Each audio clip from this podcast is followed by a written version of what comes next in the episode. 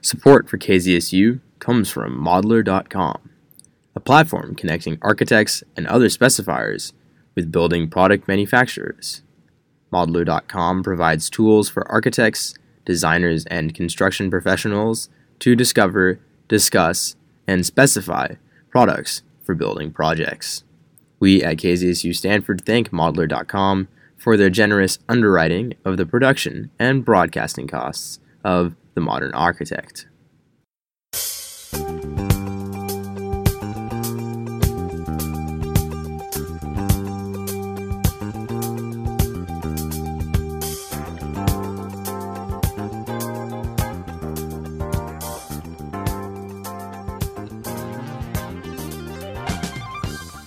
KZSU, Stanford University's FM radio station, broadcasting across the Bay Area on 90.1 FM and across the world at kzsu.org. From the campus of Stanford University, this is the Modern Architect radio show and podcast featuring one on one interviews with renowned and cutting edge architects, influencers, and sustainability leaders. The show and podcast will inform, educate, and illuminate the transformation, joy, and inspiration architecture brings to our cities, communities, and lives. Hosted by architecture aficionado and principal of Accurate, this is Tom Dioro. Thank you, Shay. For our guest today, please welcome John King, the San Francisco Chronicle's urban design critic. He covers architecture, planning, and related issues in the Bay Area. His writing on architecture and urban design has been honored by groups including California Preservation Foundation, Society of Professional Journalists, and the California chapters of the American Institute of Architects, as well as American Planning Association. He was also a finalist for the Pulitzer Prize for Criticism in 2002 and 2003. For more information, you can visit sfchronicle.com slash author slash John dash King.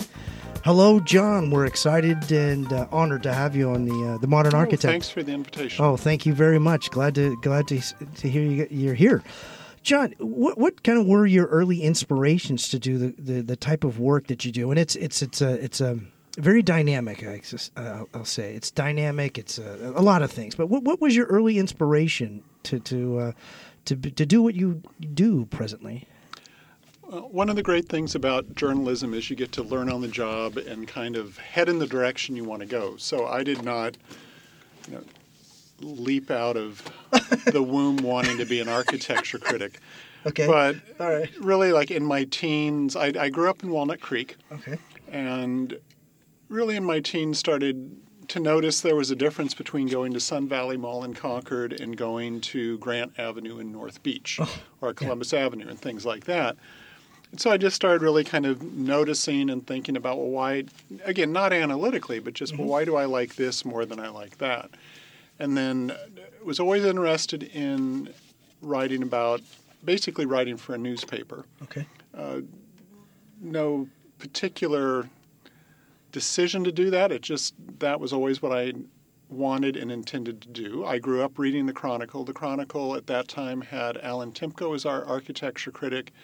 Very good, a real flinger of lightning bolts from Mount Olympus. Very I like that flinger of lightning bolts. very old school A flinger. critic who started in the 60s and you know so i grew up reading him reading lot the chronicle was very san francisco oriented at the time a lot of stories about changing neighborhoods about fights over big development projects and things so it was just something that i kind of absorbed while doing everything else you do as a teenager and heading into college and things like that and then uh, eventually went into newspapers. You know, uh, graduated in history from UC Berkeley, but then went to Indiana University where I got a master's in journalism, and from there moved to Boston.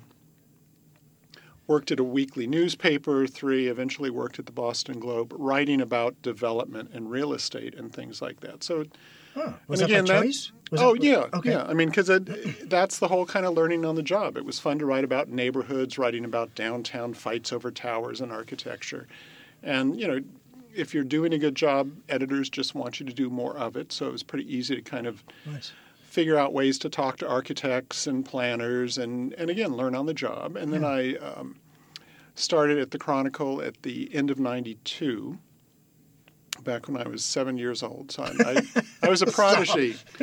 and from there, um, actually started covering planning and, you know, covering the Planning Commission and whatnot, and then Yeah. City Hall, and then did a column when we had a regional edition, uh, regional editions. I was in Walnut Creek, California's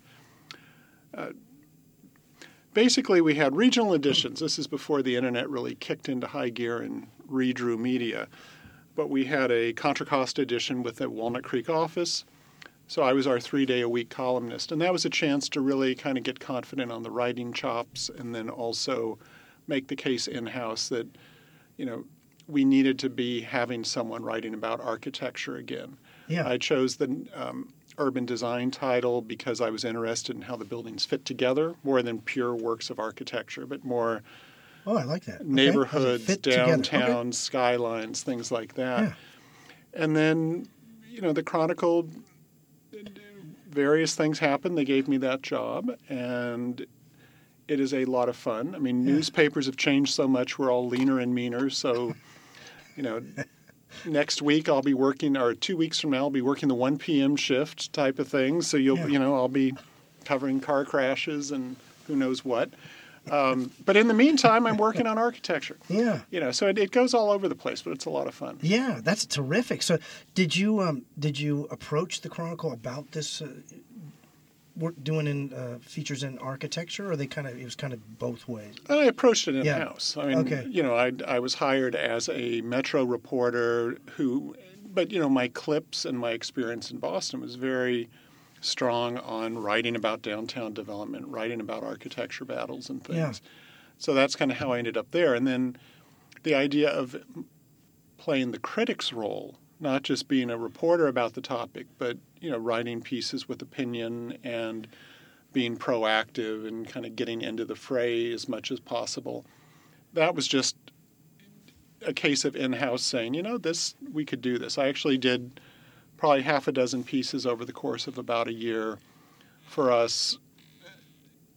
I think I even got paid freelance fees for No way. because they were like on top. You know, so I'm doing my column Yeah. Out in Contra Costa, but then also doing these other pieces just to show, well, here's what I would be doing if we revived the architecture critic slot. Oh, okay, nice. Yeah. Okay. journalism is very flexible. trade. Yeah, it sounds like it. So, yeah, h- how does it has a your work? If, if I don't want to say, yeah, I guess so. What Has evolved or changed in say the last four or five years with the the recent uh, significant constructions constructions that's going on? Yeah, the way that it has evolved, um, I would say I'm too San Francisco centric now because there's just so much going on there. I mean, ideally, I would be doing, and this is my own measurement of how I should be doing Okay. it. Ideally, once a month, I'd be doing pieces outside of San Francisco. You know, writing about the changing architecture in Stanford, writing about three suburban hospitals, whatever. You know, in other words, writing about the built landscape of the Bay Area. Um, there is so much going on in San Francisco that there's just not that kind of time and leisure to say, okay, I'm going to drive down to the South Bay today. I mean, I'd, I've been meaning to do a downtown San Jose piece easily for a year, or take a look at Santana Row, which is I wrote about when it opened 15 years or so ago. I was just starting out. Things like that are fascinating, and even if you don't live there, you can still make it. You know, there can still be interesting points in a piece, but it requires getting down there and Yeah. spending time. I mean, you can't. You cannot be a good architecture critic if you just drive by a building and then slow down and figure, well, that's good enough. I saw it in real life. Back on the freeway. You know, you have to walk around, you have to inhabit it, you have to spend time, get it at different times of the day, things like that. So it, it's, you know, that- it's a perpetually ongoing process. Yeah. Is there a science to what it is that you do? How, how you, what you you first look at a project or an environment and say, okay, I, I want to do, I want to do um, a piece on this. Do you look at it from a perspective, or do you go through a, a checklist, so to speak, or is it a science to it? Is there an art to it, to where you go, here's where I'm going to begin, or does it evolve? Yeah. Not not a science or art, but definitely definitely kind of a checklist you've just um, a checklist you go you go yeah, basic, mental, basically, it's not it's not as if there's a specific way you go about it, but there's just kind of an ingrained sense, you know, a set of instincts you pursue. I mean, for instance, San Francisco, Okay. lots of towers have opened in the last two or three years. I'm not going to review each one and say, oh, gee, the glass skin is this, the mullions are that, the ground floor is this.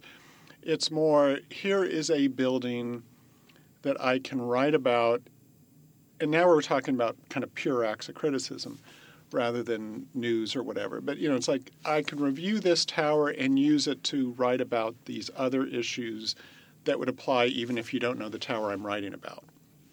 So that, for instance, I wrote about a tower last year that opened in San Francisco at 2nd and Howard Street. It's the LinkedIn building.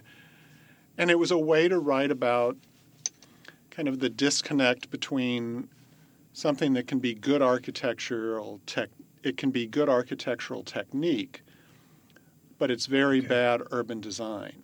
okay. It's a very well designed, well crafted office building that absolutely should not be where it is, and in a lot of ways is very antithetical to San Francisco. And it's designed by a very good New York architect for a conscientious New York developer. You know, so there's this whole right.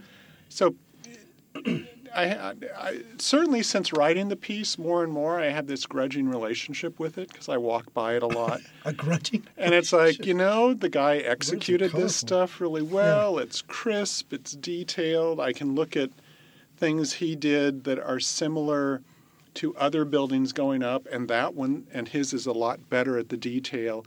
But you shouldn't have a big stack of black box, black boxes on a corner of Second Street surrounded by all these old masonry buildings. It's just it's very off-putting and un-San Francisco. Okay. And so it's a way to explore that idea. Yeah. You know, rather than oh, here's another glass residential building on. You know, so it, so it's kind of a question of thinking about how can I write about this particular building or set of buildings, and kind of spin the story larger, and make the criticism resonate with people who are looking at different landscapes and things like that.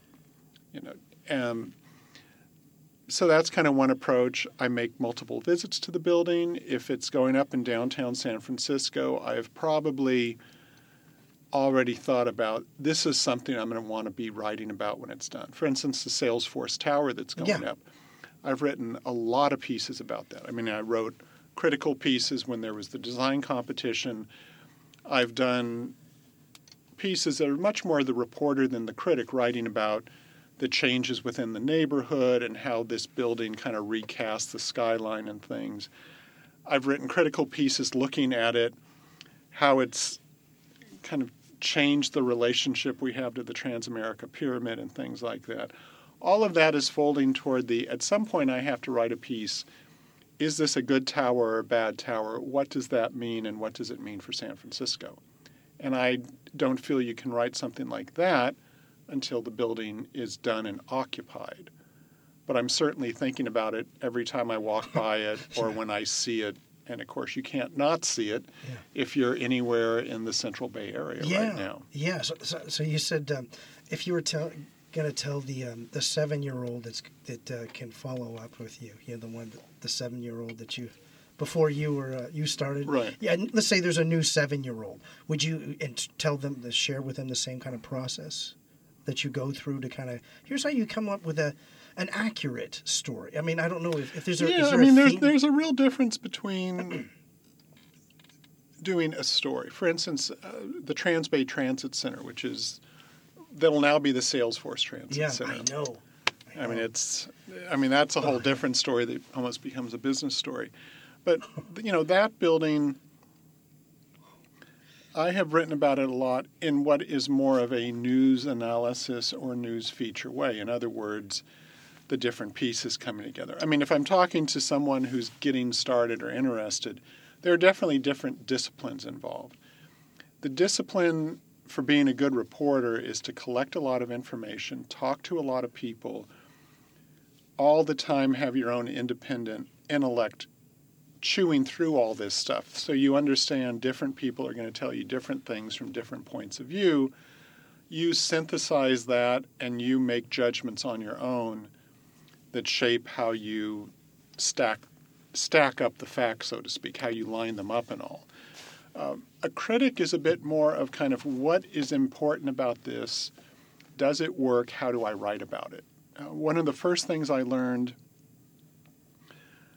when I became our critic, and this goes back, you know, into the early 2000s, is that I couldn't get bogged down in writing about a lot of building details. I had to kind of choose one thing that captured what was good or bad about a building, describe that at length. But if I like decided I'm going to design, I'm going to write about the rooftop you know, kind of the, the way the rooftop meets the sky to give an idea of this architect's sensibility. Sure.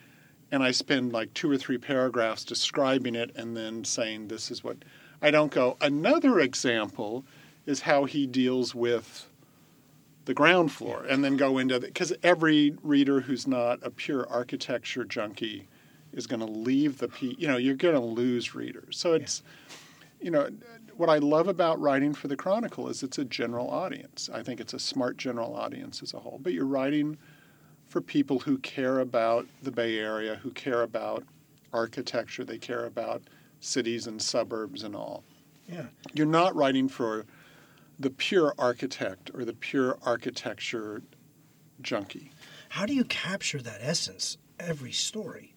Because I've, I've, obviously read a number of your stories, and that essence, what you're saying, now that I mm-hmm. understand right. where you're coming from before you begin, and then where you end up, how do you capture that essence every single story?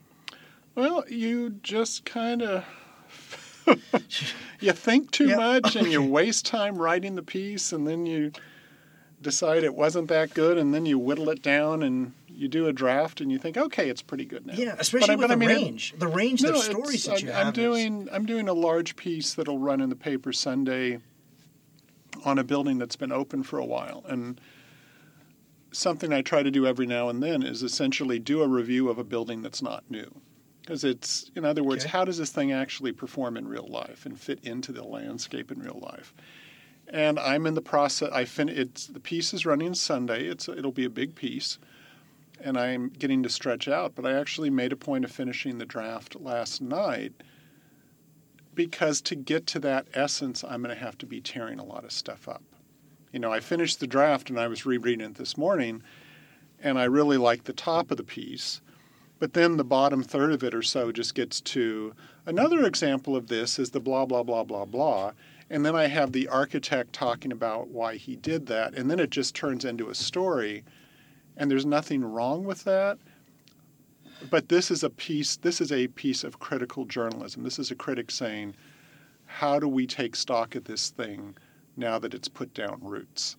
And so, a lot of the final round, which will be tonight and tomorrow morning, will be, you know, separating the, wheat from the chaff. Yeah, I'm fascinated. How do you get? To, I mean, you, you answered that question well the also that that how do you be have substance with almost every sentence? Because I'm reading, of course, obviously, I'm a, I really like what you do, but I also notice objectively there's substance whether you agree or not to mm-hmm. every sentence. How do you load it like that? If you've ever thought of it that way, I'm, I'm coming from my perspective. Right. But every sentence has is loaded with substance. There's not much fluff.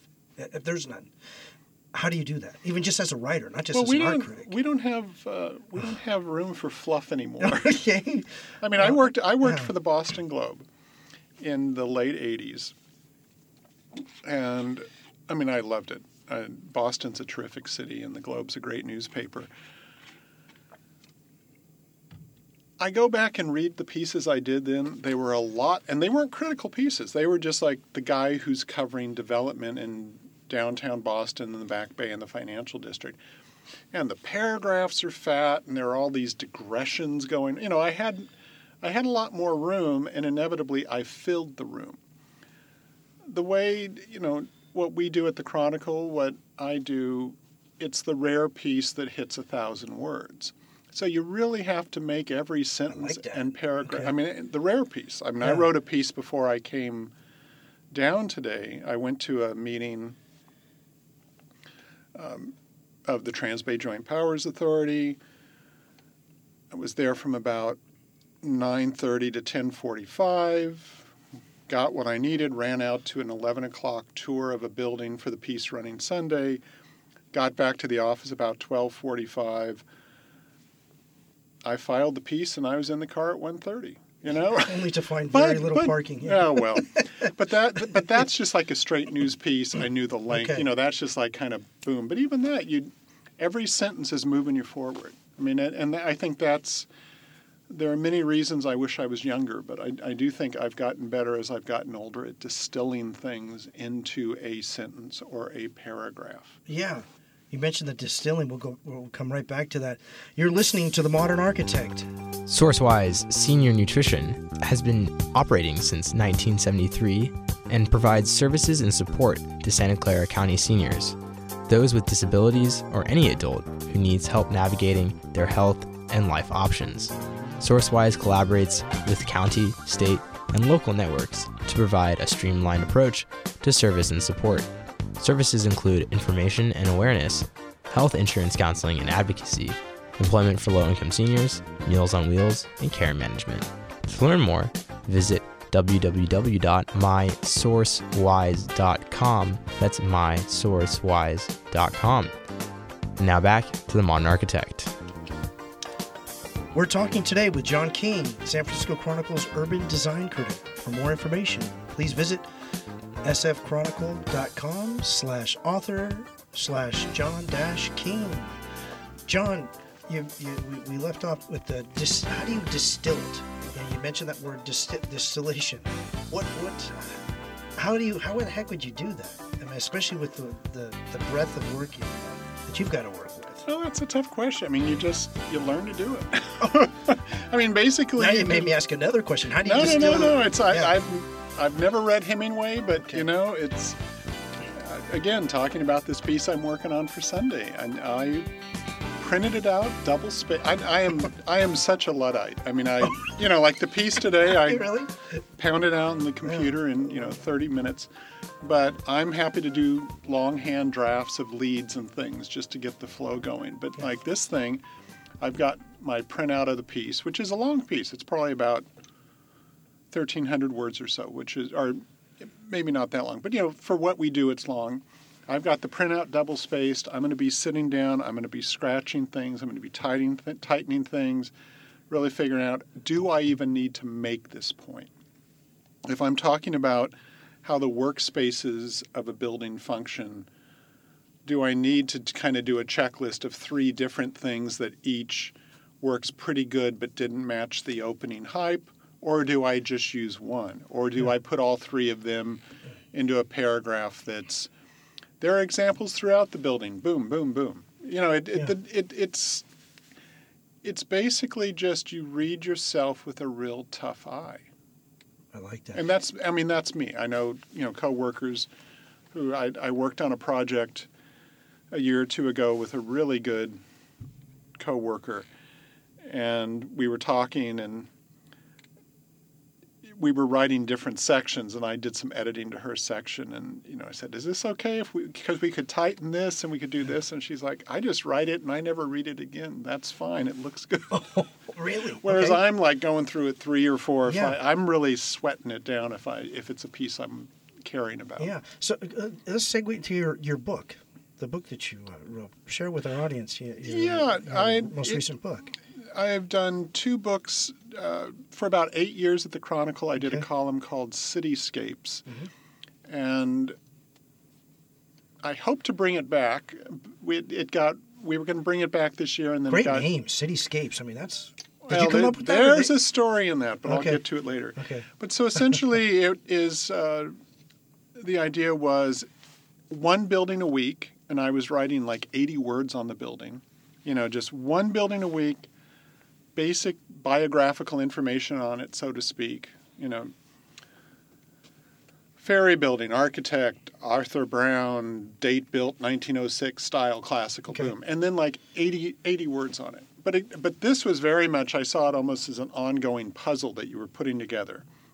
In other words, not just oh here's a cool building, boom, but you're plucking out specific buildings for specific reasons, so that kind of someone who reads the column week by week is starting to get this larger picture. It turned into two um, two books published by Heyday and Berkeley. Each book has 50 buildings in it, arranged around 12 themes. I, I'm sorry, four themes. So it's like 12 or 13 buildings to a theme. And I actually added some words, so they're like 100 word entries. I got to stretch out.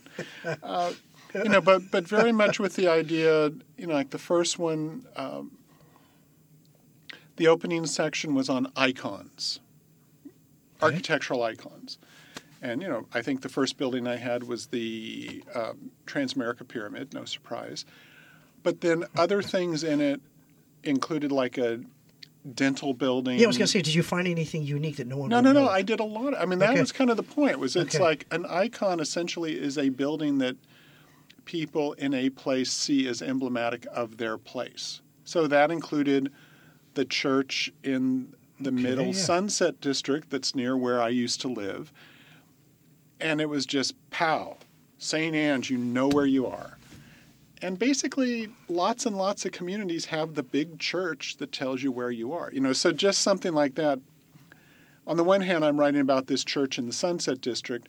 On the other hand, I'm writing about the small neighborhood or the small city that has that big church that's like kind of the gravitational force within it. Yeah. Does it Yeah. necessarily have to be a big church, or no? Could it be a, a, a smaller church? No, just, another one of to- the icons was the Flood building that's at the Powell Street cable Okay, car yeah. turnaround. It's just this classic building of that era. Yeah. You know, and then uh, another chapter was on history, which was a way of kind of a little bit of San Francisco history, but also a little bit of architectural history. And then, uh, again, all within San Francisco, you know, found a postmodern building to show that, found, you know, little things like that.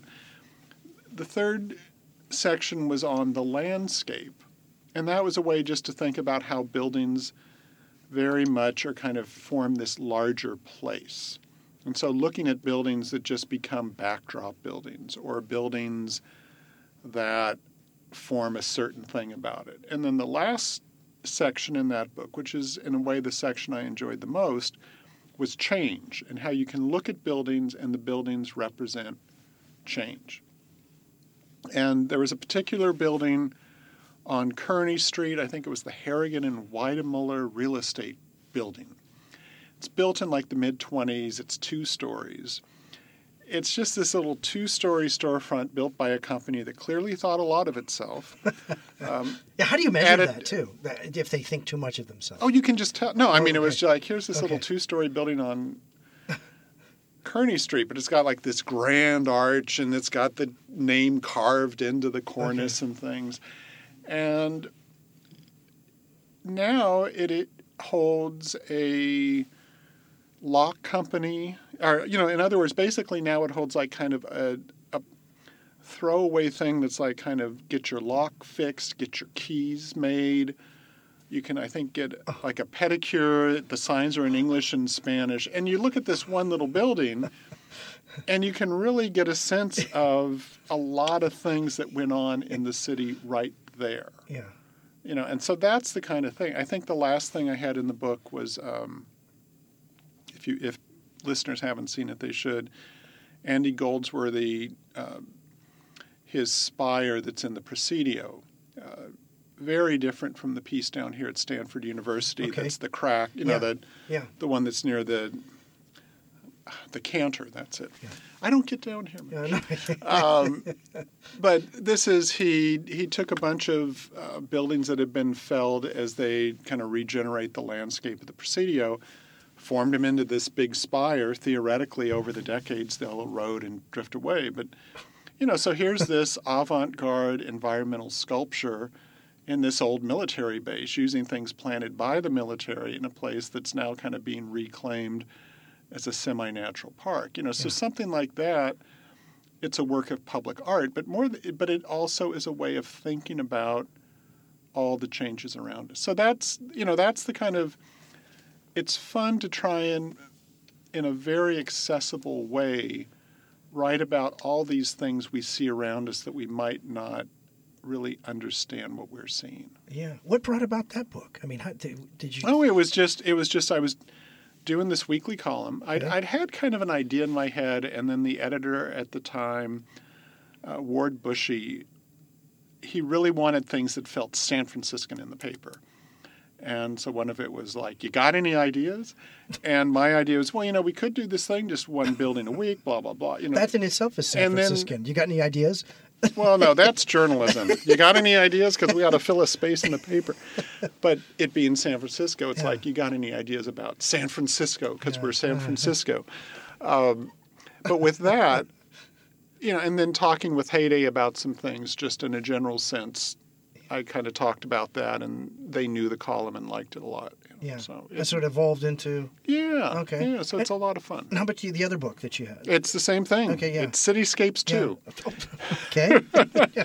also known as the sequel. Yeah. Um, I doubt there'll be a Cityscapes. You sure? I don't think Okay, so. Um, okay. And the reason I say it like that is that the second book, the themes, I didn't want to just re- replay the themes. So, you know, the themes start to get a little bit more abstract. And, you know, at, at some point, you know, You got to. Uh, ephemerality is not a theme that's going to move copies into a book. oh my gosh, I love that. Love that line. This is the Modern Architect on KZSU, Stanford 90.1 FM.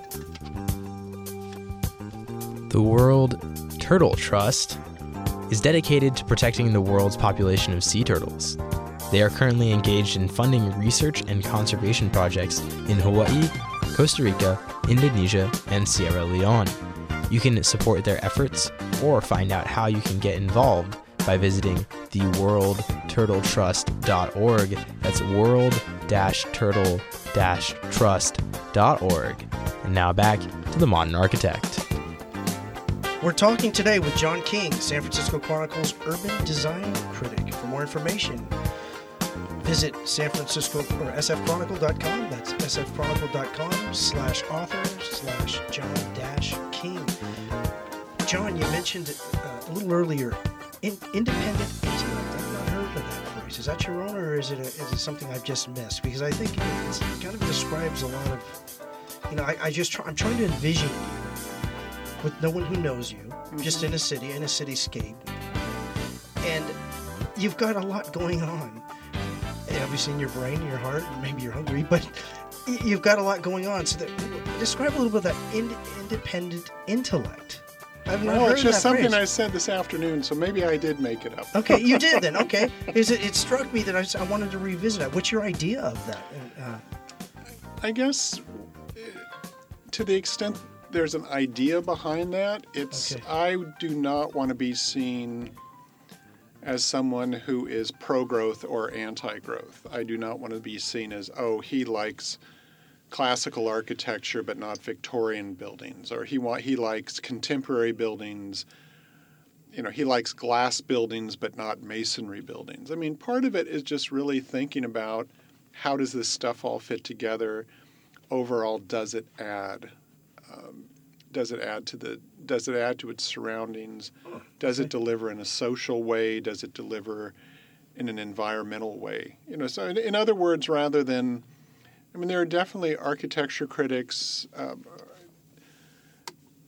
not so much at newspapers, if you, but if you like jump into the magazines, who they see their role as a, I'm a crusade for sustainability. I'm a crusader for blobitecture, for minimalism, whatever. And so everything gets viewed through that filter. And I'm much more interested in kind of the messiness of how does Palo Alto look and feel? How does San Francisco look and feel? How do why is there this new cluster of towers on the south edge of the San Francisco skyline? What's the thought behind them? But also critically, how does it reshape our thoughts about the city? And are we adding to the city in kind of a good, lasting way, or is this stuff just kind of product of this era that'll be seen as something to really regret down the road? Because you definitely look at time, certainly a lot of the stuff from the 50s and 60s, you look at it and think, boy, that was not a change for the better. And even if, you know, someone's like, oh, I love brutalism, and gosh, that brutalism building is such a pure example of brutalism, it still begs the question okay, but is it good for that block, for that neighborhood, for that where it is in the city Yeah. and how it functions? So are you seeing things um, from? Uh, I'm trying to get into your head for a moment for obviously myself and our, our listeners. Is are you seeing like the the, um, the mother and the stroller and the baby that's you know a couple several months old, and then the, the, the other child that's about two or three, and, and and the grandmother following with them? Are you trying to see all that in addition to the building and how they may feel about it? When you say you're not looking just for right now, Right. you're looking in the future. I don't know if it's that. Am I Not, digging not, too much? not- yeah, I think not in that sense of Okay. how will posterity measure this architectural move, but it's more what are we building here? Um, and for instance, San Francisco, a lot of architects say it's too conservative or there's too much second guessing and things like that. And there's a lot of truth to that. On the other hand, San Francisco is good at planning how buildings meet the street. You know, in other words, Oh, okay. You want a tall ground floor, you want well designed retail spaces, things like that. So you kind of look at a building at very much how is it within its setting and its context. And that's kind of part of what I'm looking at. Also, where posterity kind of kicks in is does this building live up to the potential of where it's located? So that again. Does this does this Do- building is, is this building fitting for where it is? okay? does this building do honor to the location? One of the nastiest reviews I've written, and this goes back a decade or more, was the uh, Hotel Vitale, which is on the Embarcadero at Mission Street. And it's a hotel that I think was done by one of your former guests. Okay. Who shall remain who shall remain nameless. It's a building that if it was at Seventh and Bryant or whatever, it would be like, yeah, whatever, sure, you know, kind of a little pretentious, but worse things have happened. but you're on the Embarcadero, kitty corner to the ferry building, across from the water at the end of Mission Street, which is becoming such the main street of San Francisco in a lot of ways. And you have this building that was designed to not make anybody unhappy and to get through the planning commission and to check off the box of okay we dealt with that interest group we dealt with that interest group we dealt with that interest group and so it really just reads like kind of a cynical zoning envelope wrapped in stuff and it's just terrible for where it is you know so that's the kind of thing like the Look reason how you wrap that up. That's great. I mean, you phrased that yeah, just no, no. like wow. Yeah, but but Okay. you know So- the reason I kind of vented the spleen was until the big earthquake comes along, we're only going to have one chance. And also, it finishes off the open spaces at the foot of Market Street. So that's what is the south edge of all that acreage of parkland or plazas and whatnot. You know, so that kind of thing. Again, it's not just a pure take this building from its surroundings and look at it, but what is this thing doing Yeah. here? So that I think that's Yeah. an important factor. What was the response? Did you get? Do you get? I'm curious. What are a lot of your responses? You know, if, if you've ever quantified them, you know, some say thank you very Um, much. A piece, you know, a piece say, like that, lots of it, John, readers. get lost. You know, whatever it is. Yeah. A piece like that, lots of readers chime in because San Okay. Franciscans are very protective of their environment.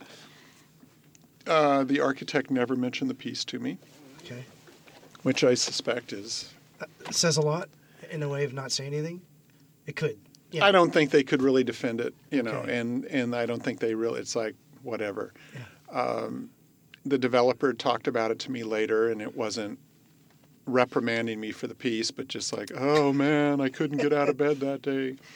Um, Oh, really? you know, but but so like most of the but the funny thing about this particular hotel is there are several kind of big name architects doing big buildings in San Francisco and they fly in from out of town and things and I might meet them for coffee or whatever.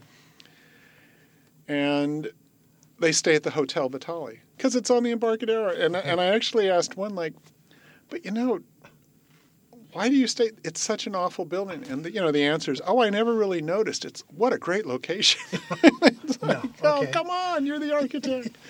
So it's it's a futile fight, you know. Okay. How much do you think that? How much do you think do are some of your pieces influential in uh, what is designed and Mm-hmm. built?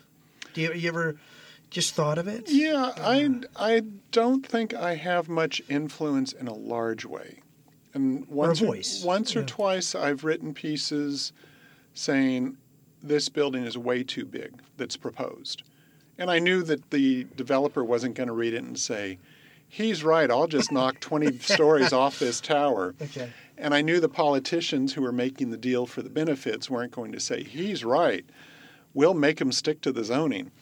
But it's almost like I had to say it so I could feel I had said it. Where I do think I have influence is maybe putting out a set of values that come into discussions. You know, I- the value of affordable housing, the importance of how, you know, kind of what makes a building successful in a commercial district or whatever. And then also a few just little crusades I've wielded about public access. You know, there's this whole thing San Francisco has a laudable program downtown that if you do commercial buildings, you have to provide publicly accessible space like plazas or mm-hmm. rooftop terraces or whatever. The problem is a lot of those spaces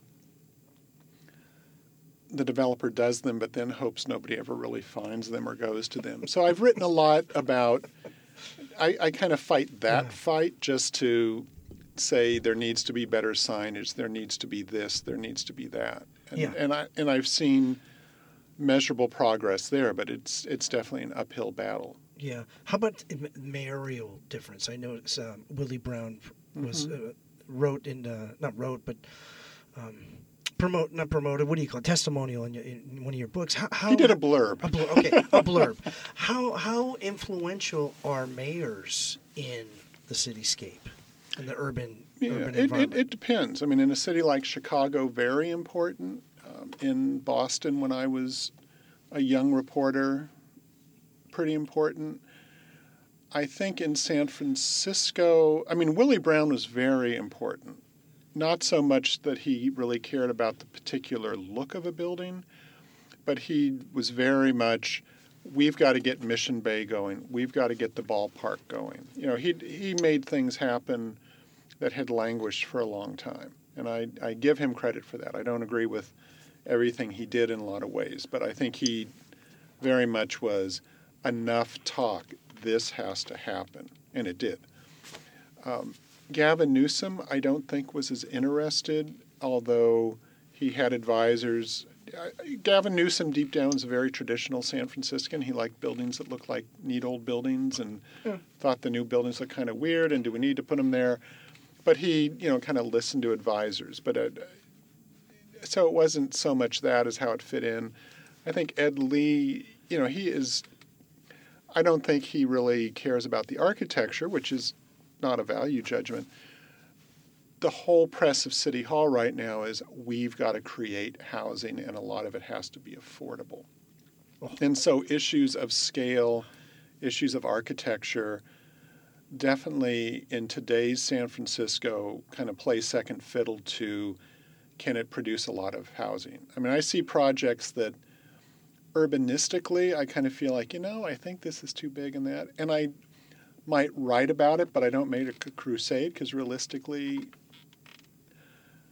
my gee, we've got to think about the shape and density of the city is not going to win out at City Hall over, okay, but if we have an extra 20 stories, we're going to get an extra 400 housing units, and 150 of those are going to be affordable. You know, that's that's the dynamic in San Francisco. In the 60s and 70s, you know, when Allan Temko was starting out the Chronicle, when a lot of the battles over the skyline were fought, there was more of a pure aesthetic. What is the character of the city? And I think now that debate Is there one? Do you think? Uh, It, is it changes? I'm, I'm, No, no, I'm, it I'm changes. A It- San Francisco, and I just I know it, it's almost constantly evolving. It's almost constantly evolving, Yeah. but there's the whole the city, uh, the hills take precedence over the towers. Mhm. The water and the sky and the hills are the defining nature. And you're more interested in the character of a neighborhood and a commercial district than the particular building. I mean, if you really look at Valencia Street, if you really look at Grant Avenue, most of the buildings are not at all interesting. But no, no, I mean Yeah, just yeah, and get- again, not a what you're saying. judgmental. They're Yeah. just your kind of basic fill in the blank, six buildings to a block kind of thing. But you're on Grant in North Beach, and it's just this wonderful atmospheric thing. You know, it, if you purely said, well, how does this building compare to that, compare to that? It's like, who cares? I'm here. I'm having Yeah. espresso. I just went to City Lights Books. I'm going to go get a cocktail. You know, so I think the character of San Francisco has been that real rich sense of place. Yeah. And in the 60s and 70s, there was this real fight. We don't want Manhattanization, and we don't want just a whole bunch, you know, we don't want a bunch of towers that squash things. I think that the issue over the character now is more the social, cultural, economic, and class diversity issue. Excellent. This is The Modern Architect, KZSU 90.1 FM, Stanford. The Loop with Drew Deep is a radio show featuring electronic music ranging from house to techno to down tempo and everything that's good in the underground. Each week, the show features releases, exclusive mixes, top picks, interviews, and live guest DJs from around the world. That's The Loop with Drew Deep, Monday mornings at 11 a.m. all the way until 3 p.m. Now back to The Modern Architect. We're talking today with John King, San Francisco Chronicle's urban design critic. For more information, visit sfchronicle.com slash author slash John dash King. John, eh, eh, You know, I never knew the uh, URL for my Oh, bio no. before. oh, is that right? Well, now I've memorized it. Well, so I'm glad our listeners get to hear you, you live because you're clarifying uh, a, a, a lot for us. Uh, I go back to trying to get into John King's brain, if you will, when you go, look, I'm going to do a piece on this this neighborhood.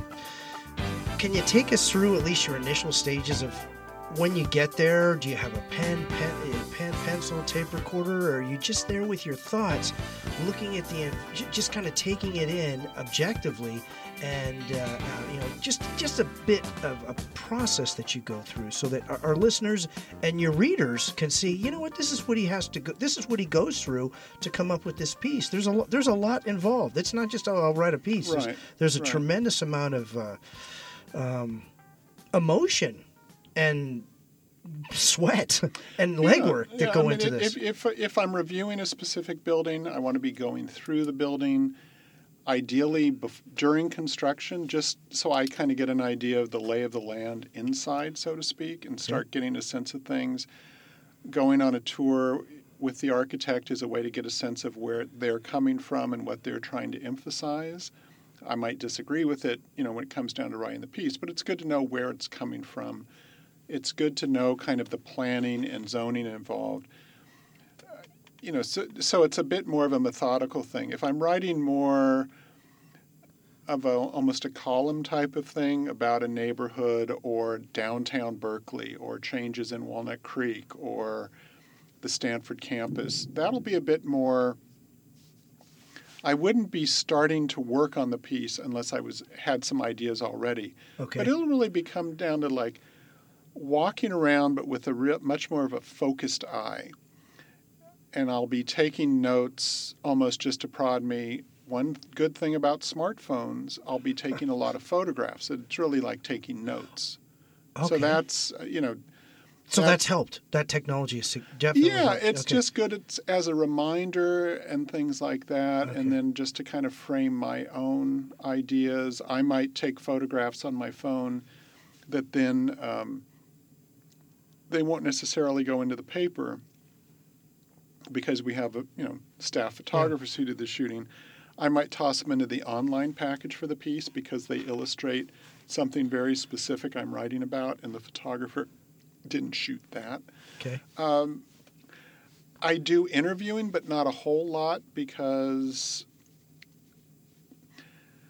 you know, if someone, it, if I'm doing a piece on University Avenue in Palo Alto and just the changing nature, I did a column earlier this year on Bell's Books that was like kind of a riff on this incredible bookstore in downtown Palo Alto that's such a civic treasure. It included my impressions of how this slice of old cultural old Palo Alto, not just the buildings and old building, how it fits into how University Avenue in downtown Palo Alto is in 2017. Okay. So I'm really walking around. I'm looking at things. My wife grew up in Palo Alto, so I, I've been here a lot over the decades. But I'm not going trying to get comments from people because I'm not writing a news story. As Palo Alto changes, Yeah. you know, residents, da da da da da. It's Yeah. more okay. I'm, I mean, to speak kind of silly for a sec. I mean, I'm the added value. It's Please, like I'm silly. the critic bringing in this I kind of pulling in this additional layer of thought. Here's this bookstore that, in a way, kind of captures a sense of when this was a much different cultural community, when the world was much different. You know, University Avenue, it was like college professors and whatnot. And Yeah. that's much different than the really fancy restaurants that are key to all the startups on the alleys type of thing. You know, Yeah. And then you you go to Bell's, and it's like, okay, that hasn't Yeah. changed at all, and it's a way also to measure this other change. Yeah, but you still capture that as much as you can. Right, right. With, within within the time frame. Um, are you aware of how many uh, major newspapers, let's say in major metropolitans, have an, uh, an urban design critic or an architecture critic? Yeah, I- mo- most are called architecture critics. Okay. I I made up the name urban design critic. In Okay. hindsight, probably I shouldn't have because it's it throws people for a loop. yeah. But I, in- prefer it, but But in terms, Yeah. well, I, I mean, I, Yeah. I selected for a reason. But in terms of architecture critics, the Philadelphia Inquirer has a terrific one. Inga Saffron, who won the Pulitzer three or four years ago. Blair Kamin of the Chicago Tribune is terrific. He had won the Pulitzer before that. Um, Christopher Hawthorne down at the LA Times is very good. He's he's a bit more intellectual than us. We're, we're more kind of plebeian than he is, but he's very good, very smart Yeah. guy. Who and he actually grew up in Berkeley, so he he writes about the Bay Area from time to time. The Cleveland Plain Dealer has an art architecture critic. The New York Times has a critic, Michael Kimmelman, who has kind of pushed the beat. Architecture's he, he's much more writing in the big picture things. For instance, last year, the reason we stopped the cityscape column is I tackled sea level rise and how that affects the future of the Bay Area and the planning issues involved. To me, Oh, good that- one. Okay. the Yeah. urban design critic felt the future of the Bay, which is the defining physical feature of the Bay Area, that's my turf in a weird way. You know, architecture critic, I would not have thought of Yeah. that. I mean, that that's my problem. I define myself too broadly. Yeah, But, I was gonna say that. Kimmelman's done a piece like um, a series of pieces like that this year for the New York Times. It's the New York Times, so he went to China for one piece, he went to Mexico for one piece, he went to the Netherlands for one piece. Different travel budget. Yeah, so you mentioned But I got to the North Bay, so I, I used a few bridge tolls. Yay, That's helpful. You, you you broadened your uh, description of what you do, but I think architecture has brought also in the last several years has Mm-hmm. broadened, um, you know, what people defined as what is architecture. and it's, absolutely. what's your view? Do you see it constantly evolving as well? Uh, Well, I think architecture, there was a period where the form of the building was very much kind of what the critical discourse was about. You know, the, the way they look, the different styles. I think now it's much more kind of the sustainability aspect and how does the building add to the public good or detract from the public good. I think also landscape architecture, you know, the landscape certainly is to me an important aspect of the beat and I think for other critics as well, which is very much what are the spaces we share. I mean, like the the spaces I was talking about, the uh, people in San Francisco call them popos, um, you know, privately owned public open Yeah. spaces. You know, that's a landscape that theoretically is a shared landscape. Is it designed in a way that entices people? Is you know, uh, parklets the thing where you turn a few parking spaces into into like little seating areas or whatever? That's an that's part of the job. You know, Uh, so I define it. I think more and more what we're thinking about is kind of the whole system rather than the individual monument. Now, would you say that was has, has your thinking changed now from today to Mm-hmm. say say five or even ten years ago on that subject? I think less for me because, again, that's why I called myself the urban design Yeah. critic because I was always thinking there's this bigger picture. I think in there kind of in the overall architectural discourse, I There think is. it's shifted. The whole Yeah. notion of starchitects and you know Disney Hall's super cool in this building and that building. I think that it's kind of moved away from that, even if people Sure. Yeah. even if people kind of enjoy it and it loosens up. Um, but I, I do think the way it gets more and more it, into the discourse and where I've seen the changing is really the importance of the social issues that get involved. Um, I did a piece earlier this year, a, a critical piece looking at three affordable housing buildings in the East Bay. And it was a very much a piece to say these things don't just help the people who live in them, they improve their surroundings. Oh, I like that. Wow, that could be that should be monikered or quoted. You've been listening to The Modern Architect. I'm Tom Dioro. Our guest today has been John King, San Francisco Chronicle's urban design critic.